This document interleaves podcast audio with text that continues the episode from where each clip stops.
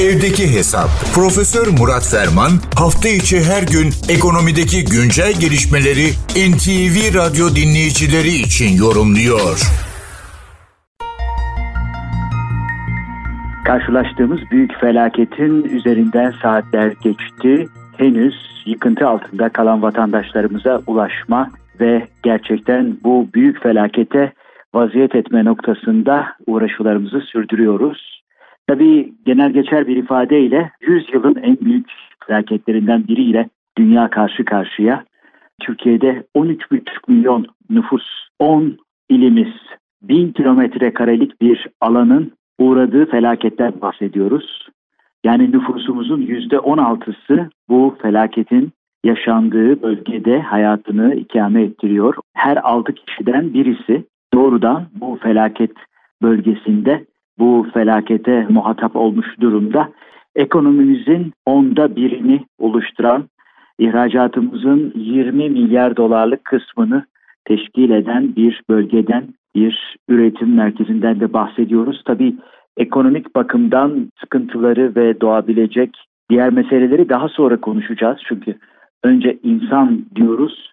1999 Marmara depreminde bu fatura anlaşılıyor ki gayri saati yurt içi hastanın %3'ü ila %6'sı arasında değişiyormuş ama şimdi yeniden bunların doğrudan ve dolaylı etkilerine bakacağız. Ama bunun için henüz vakit çok erken. Şu anda öncelik hayat kurtarmada.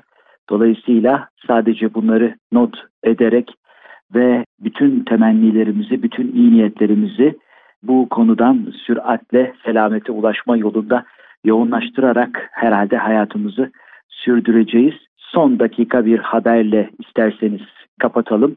Borsa İstanbul ilk iki gün açık kalmış ve işlemlere devre kesici uygulaması çerçevesinde devam edilmişti. Saat 11 itibariyle bir açıklama geldi. Pay piyasası ile vadeli işlem ve opsiyon piyasası pay ve pay endeksi trade pazarlarında işlemler durduruldu. Yani borsada işlemler durmuş oldu ne zaman açılacağına dair bir ek açıklama da yok. Dün itibariyle de teknik deyimle yüksek montanlı kayıplardan sonra ayı piyasasına geçiş olmuştu.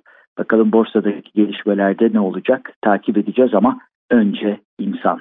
Bu genel değerlendirmeler çerçevesinde değerli dinleyenlerimize yüksek bir sabır düzeyi ve milletçe hepimizin hayatını sürdürebilmesi için gerekli gücü, kuvveti birliktelikten doğan güç sinerji ile beraber kuvvetlendirme tavsiyesiyle huzurlarınızdan hürmetlerle ayrılıyoruz. Profesör Murat Ferman'la evdeki hesap sona erdi. Kaçırdığınız bölümleri www.ntvradio.com.tr adresinden dinleyebilirsiniz.